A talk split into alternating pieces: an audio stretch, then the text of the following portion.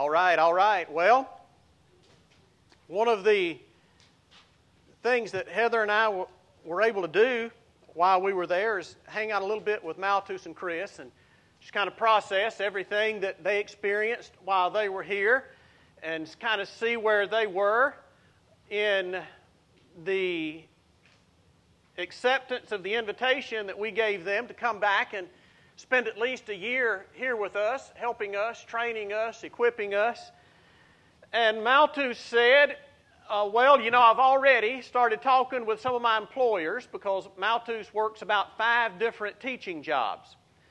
I started talking with them and letting them know that in 2024 we're going to be stepping out because our intention is is to move to the state of Florida and serve there with the church that the Lord has kind of jailed us together with. And the last group that he talked to was his major source of employment, which is uh, teaching at a state school. And when he told them that he was going to be doing this in 2024, they said, Well, Malthus, you are aware of the fact that you have been with us for 19 years and in March, you will complete 20 years of teaching with us for the state of Maranhão. And the state, upon the completion of your 20th year, gives all of its employees one year paid sabbatical. so he says, um, Look, the only problem with that is I've got to teach until March, and I know we were thinking of coming there in January, so what do you think? I said, Malthus, I think we'd be foolish. to cut you too much short of one year's of, of pay and sabbatical. He said, Yeah, because the deal is if y'all want to run me off, he said, with this sabbatical, I can just come right back in at any time and pick up wherever I want to. So I said, Well, that's good because when we run out of money, we are going to run you off. so, anyway, uh, you know, I, I, share that just to let you know. Um, just kind of looks like God's in this, doesn't it? Now, we're not there yet because the visa process is enormously complicated. It is so complicated that we are probably going to have to get an immigration attorney to help us. That's how complicated it is. But we're going to keep walking in this direction as long as God keeps opening doors like this. So, anyway, just wanted you to know where we are. Now, Joshua chapter 5 is also where we are today, so I want you to know that. So, find in your copy of God's Word, no matter what the medium is or what the media is, uh, Joshua chapter 5. Uh, there is a typo. It's not, we're not going to start in verse number 12, but we're going to start in verse number 13. So here we go. Now, you know we've been preaching through Joshua now for some time, and here's what has happened Moses died. Joshua was kind of appointed as leader, he's the commander in chief. Uh, he has led them to cross the Jordan miraculously as God stopped the waters. They entered into the land. They realized that their holiness and their walk with God was more important than their military preparedness. So the Lord led them to back up and get some things right. Uh, they uh, observed the uh, commandment of circumcision, they observed the Passover, and now there's something large looming in front of them. Their first military engagement, and that is the walled city of Jericho. So they're staring down the battle, down the barrel of Jericho, with no military experience at all, and this is a great fortified city. So now we pick up in verse number 13 of Joshua chapter 5. Here's what God's word says. Now it came about when Joshua was by Jericho that he lifted up his eyes and looked, and behold, a man was standing opposite him with his sword drawn in his hand. And Joshua went to him and said to him, Are you for us or for our adversaries? And he said, No. Rather, indeed, I come now as captain of the host of the Lord. And Joshua fell on his face to the earth and bowed down and said to him, What has my Lord to say to his servant? And the captain of the Lord's host said to Joshua, Remove your sandals from your feet For the place where you are standing is holy, and Joshua did so. Well, you know, really, what this passage boils down to is the contrast between these two characters.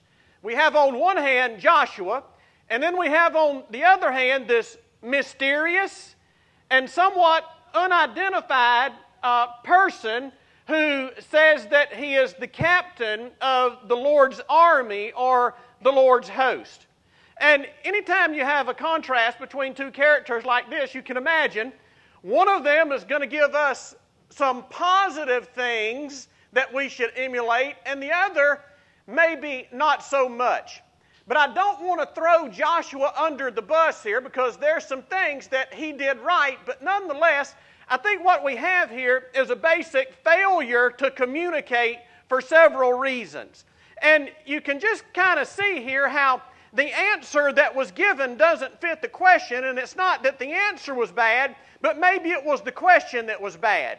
And maybe it was because Joshua was a little bit out of step with the Lord at this time, and maybe they were just on two different pages. And I can understand why that dynamic was set up. Hey, because uh, number one, it happens to me more times than I would like to say.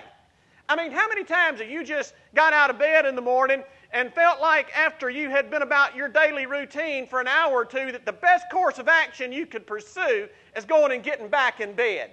Because it seems just everything is out of sync, everything's out of kilter, everything you touch seems to fall apart. You just can't make any progress at all. Now, I have those days quite often. You guys probably don't, right?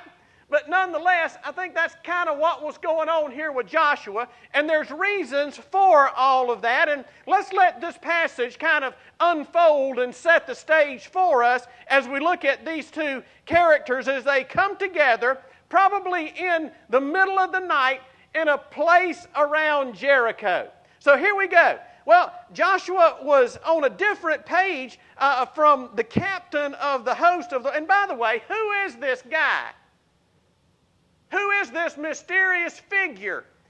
Uh, a lot of folk, well, there's only basically three options. Number one, uh, he is an angel of the Lord. Uh, number two, it is the pre incarnate Christ. Or number three, it's what's known as a theophany. Now, if you've never heard that word, write it down T H E O P H A N Y. Theophany. And we have them quite often in the Old Testament, and a theophany is just some sort of visible representation of the presence of Yahweh God Himself. Now, personally, I opt for number three. I'll give you some reasons maybe a little bit later, but nonetheless, we can see that this is some type of divine representation, and we can see that from Joshua's response. Mainly because of the fact that Joshua fell to the ground, he bowed down and he worshiped. Now, that right there precludes response number one. It can't be an angel because did you read did you see the passage that Haley read this morning? John fell down before an angel and was going to worship, and what the angel say? The angel said, Quit that mess. what are you doing? Get up. I'm a servant just like you are. Don't worship me, worship God. But now, whoever this person is does not forbid worship, which is an indication that this is a divine representation of the Lord Himself. So here we go what was going on here? Why was Joshua on a different page? Uh, why were things kind of out of sync in these particular verses? Well, I think we can see that things were out of th- sync because Joshua had been promoted, but he had not yet been proven. He'd been promoted, but not yet been proven. Now, he was already given the exalted position of commander in chief of the nation of Israel. But guess what? He had not been battle tested. So all the soldiers are saluting him. Everybody is looking to him for leadership. But Joshua had never been as commander in chief in a military conflict in his life. So, that tells me a couple of things. It tells me, number one, that Joshua was probably preoccupied with this task, preoccupied with this task of conquering Jericho. That's all he could think about. As a matter of fact, uh, this scene really paints a picture for us that here Joshua is, he's probably pacing the floor because he knows that Jericho is in front of them. He knows that he's commander in chief, but he'd never done that before. You see, again, he had been promoted to a position, but he had not yet been proven. Have you ever been there? Man, I can remember years ago when I was uh, uh, pre preacher days, I was employed as a firefighter at Gulfport Fire and Rescue, and I was recruited by the EMS division to move from combat firefighting over into EMS. So I accepted and I went over there, and man, after a good night, after a couple years of classwork and school, after countless hours of clinicals in uh, uh, an ER, and after doing no telling how many hundreds of thousands of chest compressions on a dummy. Well, wait a minute, a mannequin. I don't want to insult the, the mannequin. after doing a whole lot of chest compressions on a mannequin, I had now passed and I was ready to go. So, sure enough, the chief moves me from where I am to a paramedic truck. I go in every third day to work a 24 hour shift, and here's my prayer every day I go in. Oh, dear God, please don't let us have a full arrest on my shift. Whoever's been eating too much fried chicken and greasy food, let them hold out one more day until I get off. and that was my prayer because I had been promoted, but hear me, I had not been proven in that position. And I was scared to death for my first full arrest. Well, sure enough, one night about 9 o'clock, call comes in.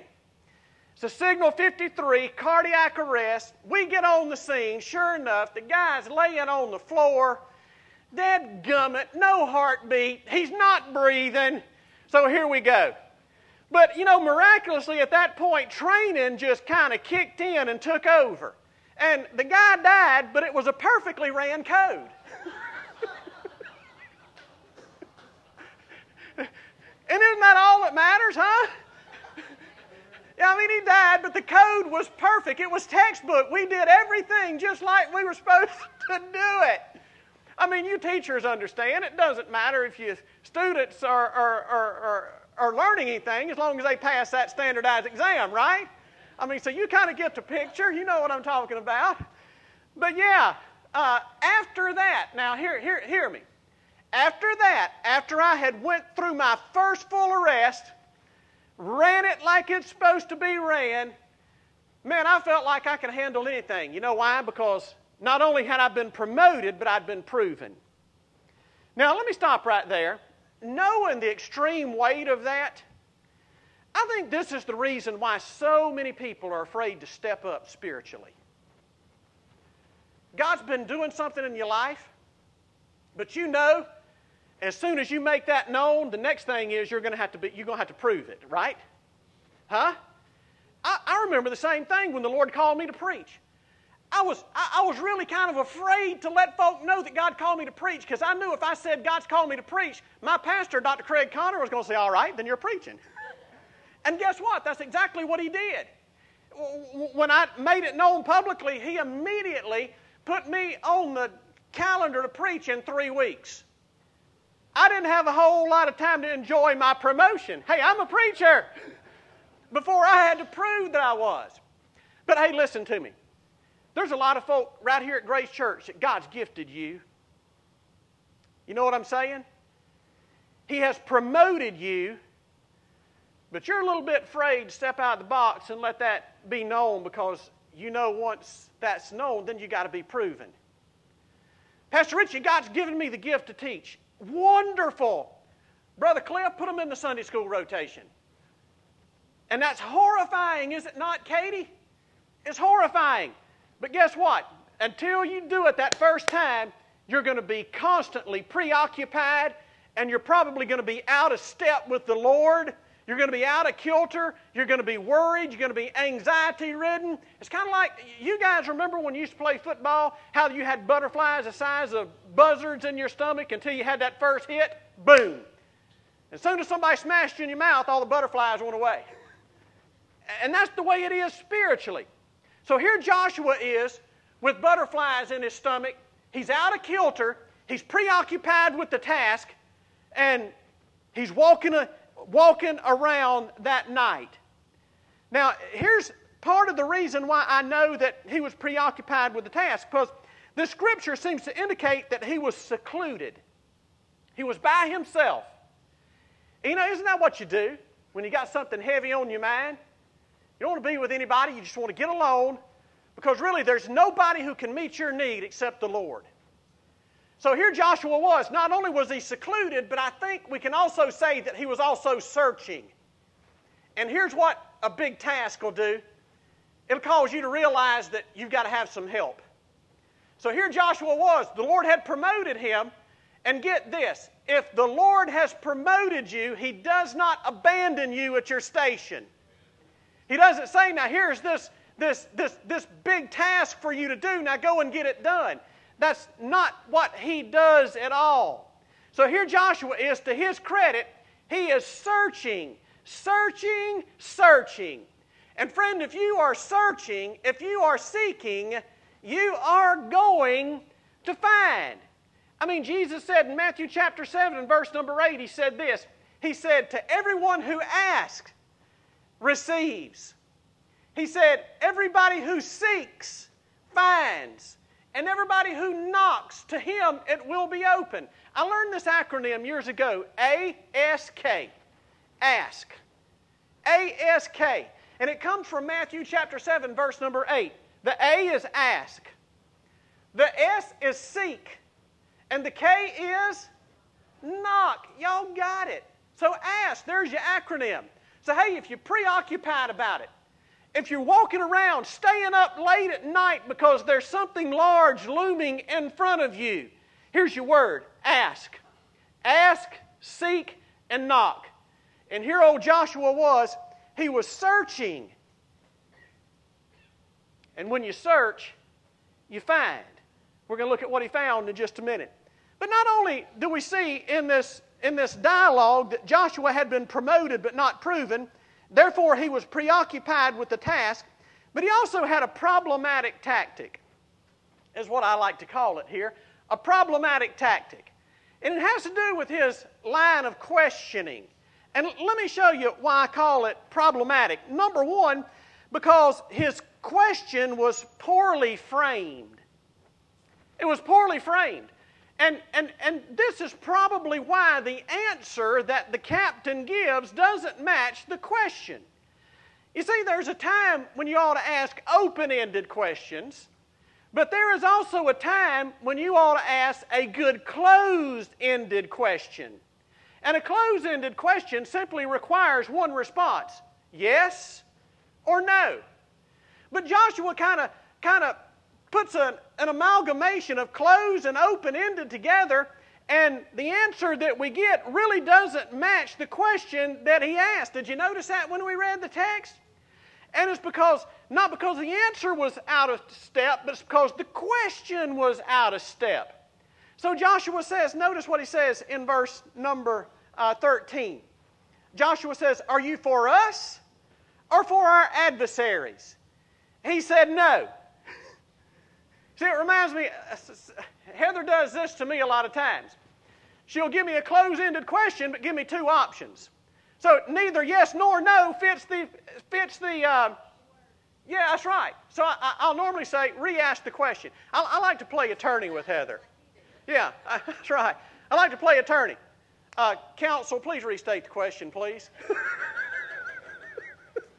that goes over real well. But, but here, it's usually something like this. Would you like, would you like hamburger or chicken fingers? Uh, wait, wait, just stop at that first one. Would you like a hamburger? Yes. See how much easier that is? Because you, you want a hamburger, and I'm already saying yes, and she's saying her chicken fingers, and I'm still saying yes. She said, which one? I said, yes. and that's kind of what Joshua did here. You see, he, he's, he, he's out of kilter. Best just to give one, man, when you're in need of information, one question at a time, please. Are you for us? Stop.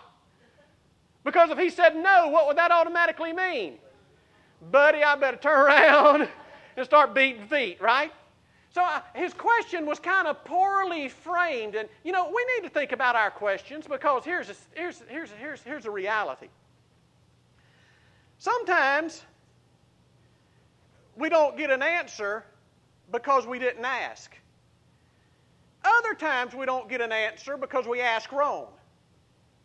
Now, look, that's not just me. Here's what, here's what old brother James said in his epistle. James said this James said, You have not because you ask not. And he said, Sometimes you have not because you ask amiss. So, doesn't it make sense that when we're in step with the Lord, we really know how to question Him? But notice, not only was this question poorly framed, but this question was also improperly focused. Improperly focused.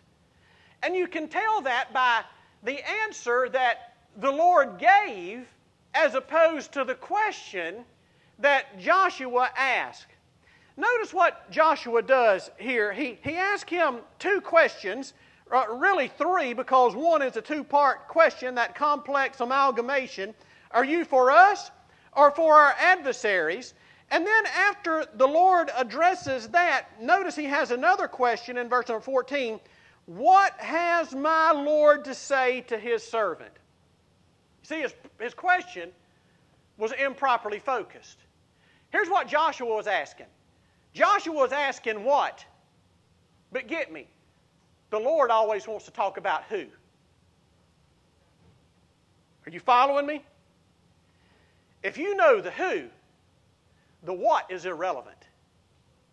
Because here's what the Lord was saying Joshua was preoccupied about what to do in this battle. But the Lord says, I'm coming, or, or this theophanic representation says, I, am come as the captain of the Lord's army. Here's what he's saying You don't have to know the what, because I'm going to take care of it. So, why are we so preoccupied about what if we would just focus our questions on who? Hey, let me take you to Acts chapter 9. Do you remember when, when Saul was headed down to Damascus to persecute the believers down there?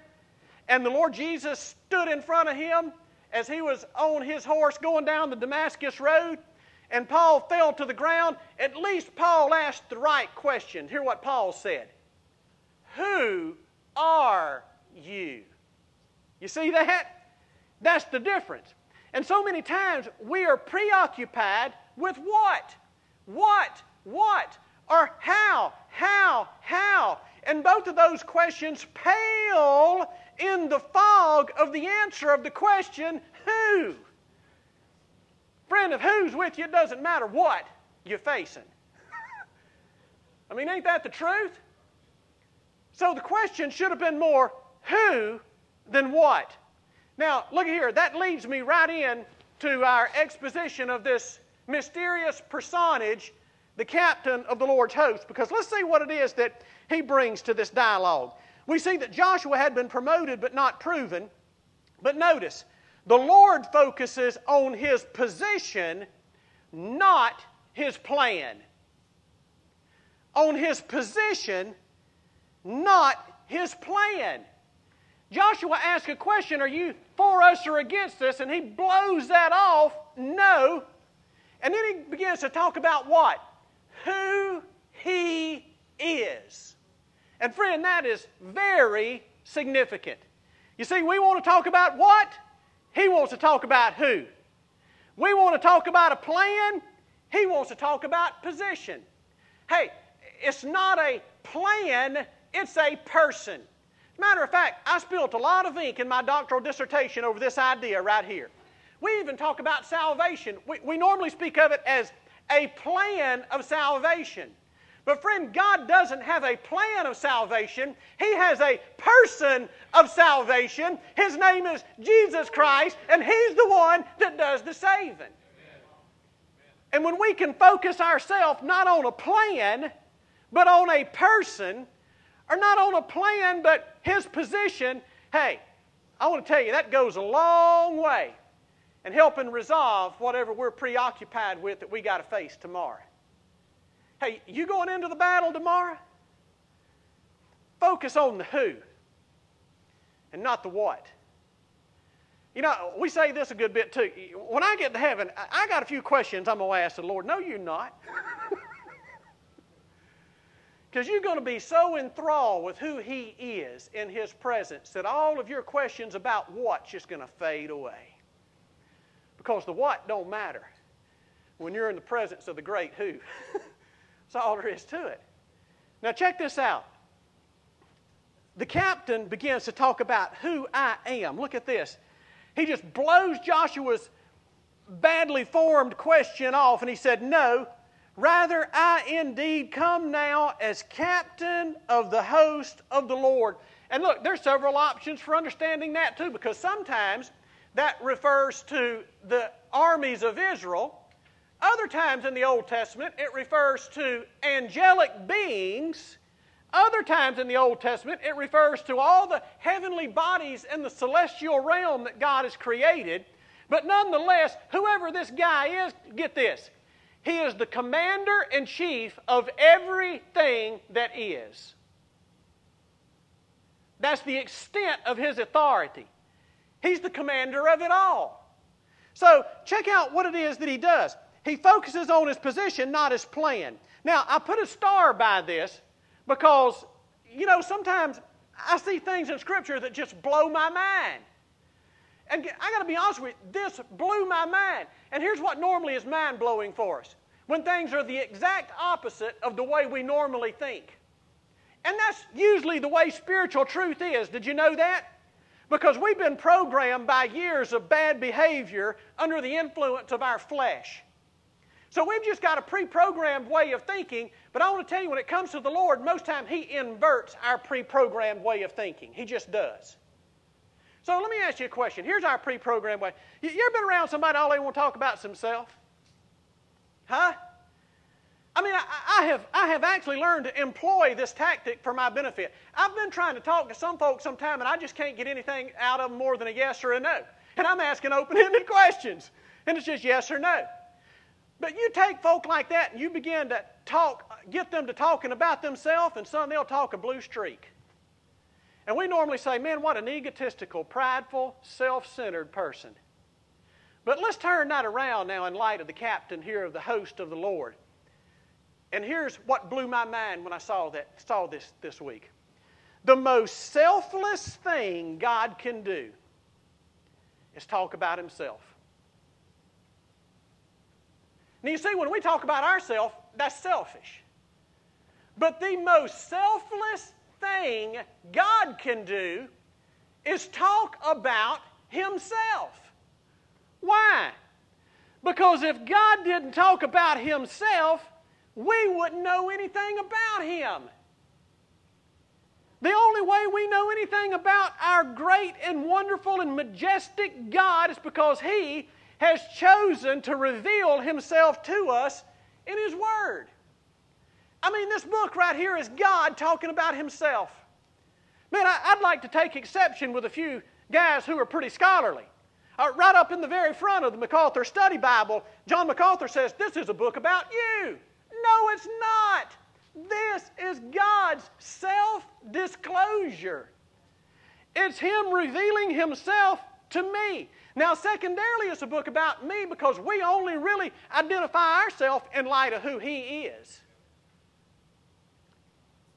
But the most selfless thing God can do, you know why? Turn that around. If God was selfish, you know what He would do? He'd say nothing. He'd say nothing because then we wouldn't know a thing about him. So when God's talking about himself, it's the most selfless act that can ever be perpetrated anywhere, anytime, any place, anyhow. It's the Almighty God choosing because He loves us so to reveal Himself to us, and they can't nobody reveal God except God. Huh?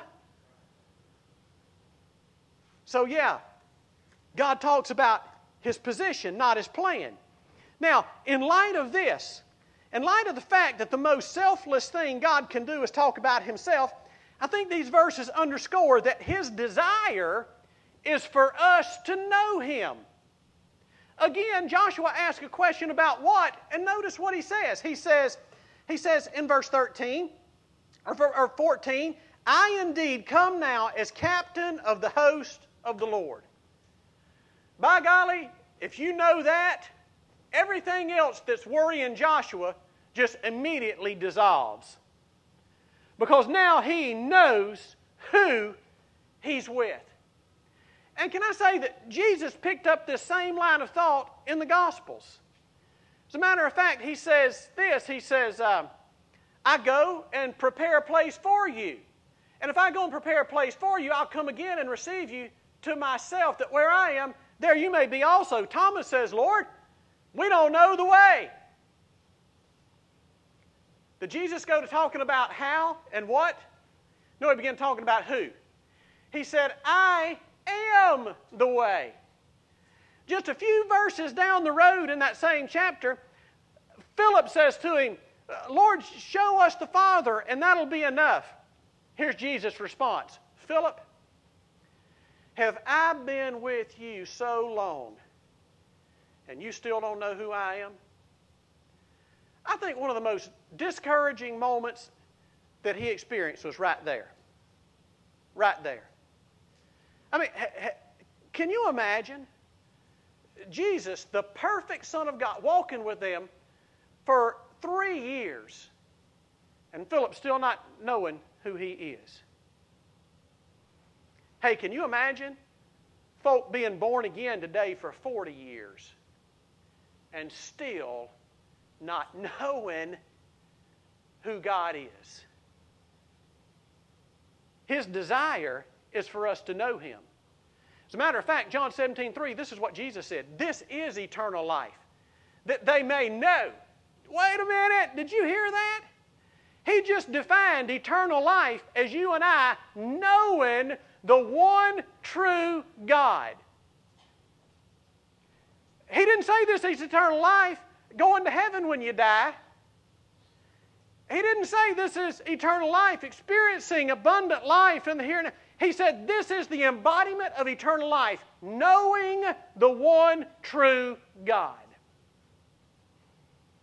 So how you doing with eternal life? I'll never forget I was teaching systematic theology in Brazil to a group of pastors and we were getting to that portion of theology proper that's all about God, His attributes, His characteristics. And before we got started, I said, the boys, this is going to take us a couple of sessions, y'all understand. But before we get going, pull out a sheet of paper. And I want you to write down everything you know about God. Here's what I want you to say God is, boom. God is, boom. My best students could only give me about 11 things. I thought, my, my, my. If I were to ask you to give me a page full of characteristics of your favorite soccer team, you'd still be writing. God's eternal purpose in saving us, salvation itself, eternal life, is that we'll know Him. I wonder if I told you to do the same thing today, pull out a sheet of paper. How long would you write? Or would it be a very short pop quiz? God's desire is for us to know him. Check out number next. Not only is His desire for us to know Him, but He discloses Himself according to our greatest need. Notice how He disclosed Himself to Joshua. What was Joshua's greatest need? Son, he needed a conquering general, did he not? He needed somebody who would come in and mop up Jericho because he knew that he wasn't able to do it. It was a fortified, well walled, well defended, well oiled machine. And this is just a bunch of ragtag Hebrews who just crossed over the Jordan River with sandals they've been wearing for 40 years. He needed some military help. And God is a master at disclosing himself to us according to our greatest need. I mean, just stop and think about it. If you're hurting, He's the God of all comfort. If you're lost, He is the way. If you're in turmoil, He is the peace of God that passes understanding. If you're confused, He's the wonderful counselor. If you're hungry, He's the bread of life. If you're an outsider, He is the door to the sheepfold. If you're dying on the inside, He is the resurrection and the life. If you're sick, He's the balm of Gilead, Jehovah Rapha, the God who heals. If you're in need, He's Jehovah Jireh, the God who provides. If you're in darkness, He is the light of the world. If you're facing the impossible, He is the Almighty God with whom nothing is impossible. If you're in need of wisdom, He's the all wise God. If you're tired, He is our strength. If you're sad, He's our joy. If you're in need of protection, He's our shield, our refuge, our strong tower. If you need knowledge, He's Alpha and the Omega. If you're thirsty, He's the living water. If you feel like you've been forgotten, He's the God who sees. If you're lonely, He's the friend who sticks closer than a brother. If you're guilty, He is our righteousness. And if you're looking at a battle, son, He's the commander of the host of the Lord.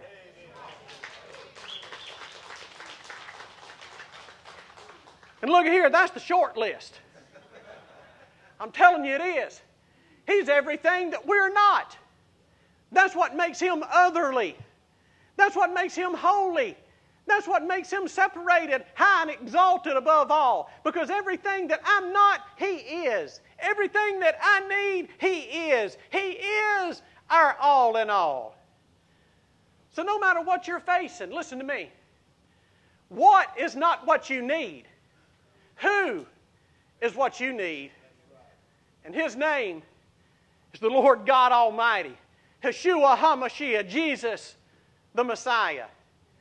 Check out number next. Here's where it gets a little sticky, huh? His desire is for us to know him. He discloses himself according to our greatest need. Hey, you know what that means? That means every task that God puts before you is intended to deepen your knowledge of him. That's what it is. It's not about the task, it's about Him. And knowing Him more intimately through that task. Dane, have you got to know God more since you accepted the missionary call in your life? That's a man, that's a, a looming task. It's not the what, it's the who. It's not the what you're supposed to be doing, it's the who is it that called you to do it. Because the who will help you get, done, get, get it done. Check out number next his desire for us to know him. He discloses himself according to our greatest need, and he delights, therefore, he delights in putting us in new situations. Why? Why would God delight in putting us in new situations? And why do we resist that at all cost? But preacher, we've never done it like that before. but we've never done this before. But I've never, I mean, we're scared of that. That seems to be the motto and the mantra of most Baptist churches. We've never done it like this before. Listen, God wants to put you in a new situation every day. He wants to put you, can I, can I just say it like this? He wants to put you in a difficult situation every day. He wants to put you in a situation tomorrow that you can't handle without Him. Because if He puts you in one that you can handle without Him, you will. And you'll never learn the who if you do it yourself. So he delights in putting us in situations where we can experience a new facet of his identity that we would not have experienced or known in any other place.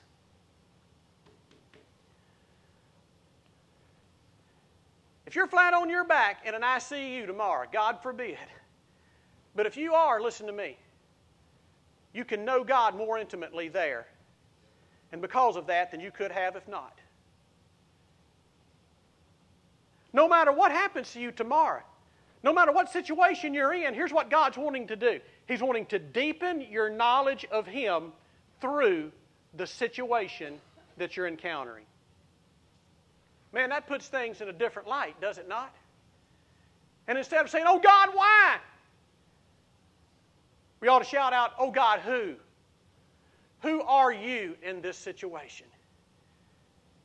And then we'll end up having a response similar to what Joshua had. He delights in putting us in new positions.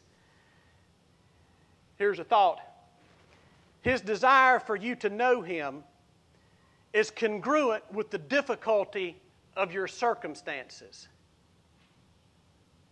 Again, His desire for you to know Him is congruent slash equal with the difficulty of your assignment or circumstances.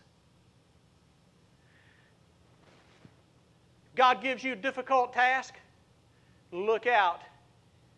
He's wanting to disclose himself in a great and mighty fashion.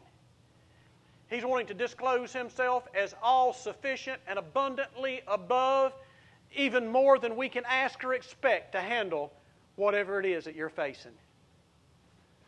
So, God's desire for us to know Him is usually congruent with the difficulty of our assignment or our circumstances. Now, I don't know about you, but I used to whine because God never gives me the easy assignments, huh? I mean, I went to seminary with a couple boys. Hey, pastor, and in Hawaii. A couple weeks ago, that wasn't too good, was it? I mean, you know what I'm saying? I get the tough assignments. I get Cururupu, Maranhão, Brazil. but, son, I will tell you something. I've learned more about God in the tough and difficult assignments of life, I think, than I ever did in a seminary classroom. And look, I'm grateful to God for every professor that I had the privilege of sitting under, some great ones. But there ain't nothing that'll deepen your knowledge of Him than when you're in a crux and a hard situation in life. Let me go one further. I don't know if I have ever prospered spiritually in the good, easy times of life. Son, you prosper spiritually in the tough times. That's when you learn who God is. And His desire is for us to know Him. I got to run. Check it out. The Lord focuses on His position, not His plan. The most selfless thing God can do is talk about Himself. And then the flip side of that is the most sensible thing we can do is focus on Him. I mean, check this out. Notice what it is that the captain said to Joshua.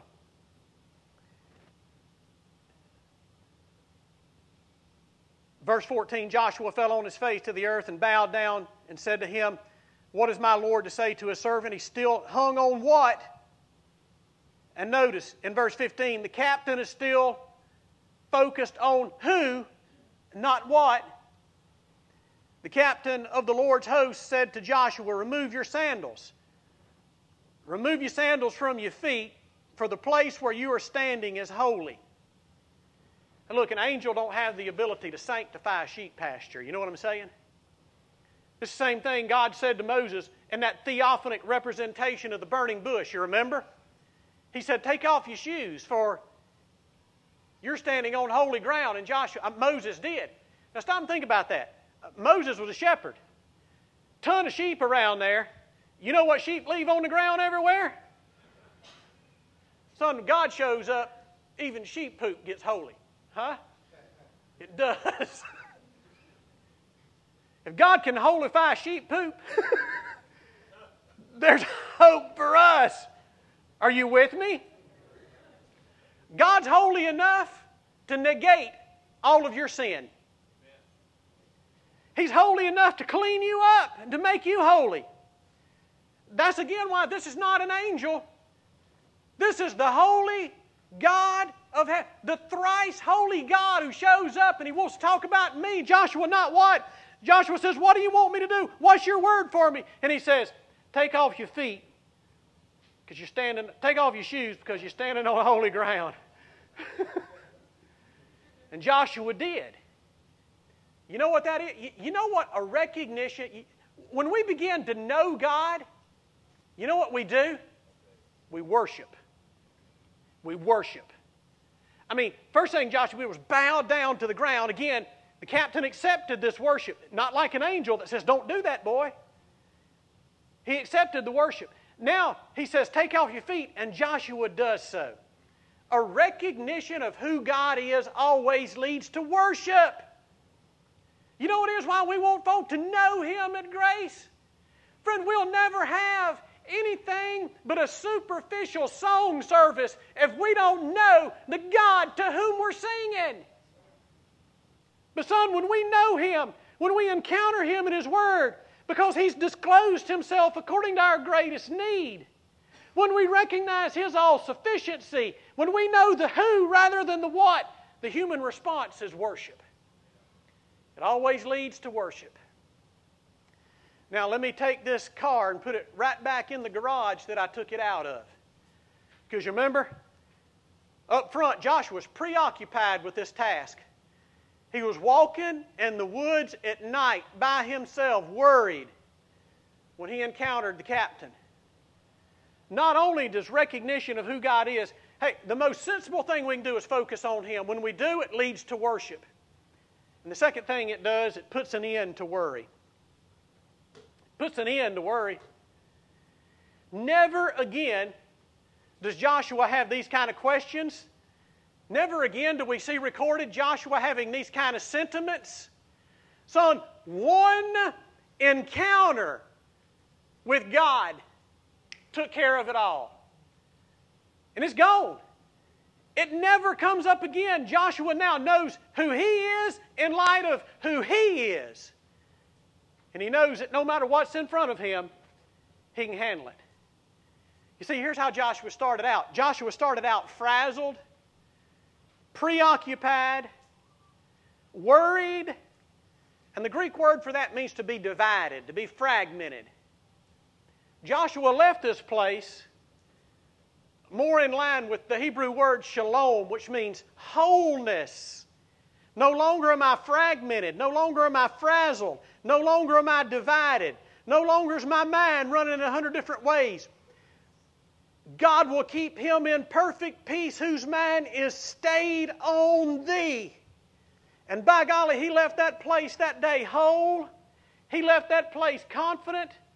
He left that place having been in the presence of God, and it changed his demeanor, changed his countenance, maybe changed his future. All because he had an encounter with Yahweh. Here's what I'm saying to you today, Grace. I don't know what you're facing tomorrow, but I know the who you're facing it with. And that's all that matters in Jesus' name. Let's take our eyes off of our what, get it on our who, walk in step with Him, and stand back and be amazed at what He does in the next chapter of our life. Would you stand with me, please? Father in heaven, thank you for the who that you are. And God, would you forgive us for being preoccupied so much of the time with the what, the when, the how, and would you just help us settle down knowing the who that's called us to Himself? Lord, I pray for those that are here today that maybe walked in this place with their heart in the same condition as Joshua was. But God, you have disclosed yourself to them and they're walking out differently. I pray for those today that you are indeed calling to something that's bigger than they are. I pray for those to whom you're calling to missionary service to those whom you're calling to serve as pastors and church leaders, to those whom you have given the gift to teach, to those to whom you have put in front of them things that seem larger than them. I pray today is going to be the day that the who takes care of all the worry. I pray for those who are here today that have never really ever been born again. They've never had a life changing, destiny altering encounter with Jesus Christ. God, may this be the day that you call them to yourself. But whatever it is you've said, God, in Jesus' name, may we focus on you, not anybody else, not anything else, and simply be obedient in light of who you are. And we pray it in Jesus' name. Our worship team's leading us in a final moment of worship. If God's spoken to you today and there's something you need to do in light of who He is, if He's calling you to be a part of this church, if He's calling you to place your faith in Him and profess Him publicly today, no matter whatever it is He's called you to. Know Him today, and you're stepping out and being obedient to Him. Dr. John Wilson's on the front row up here. Uh, Cliff Myers is right here pretty close. Caleb is right here. If God's spoken in Jesus' name, you just be obedient.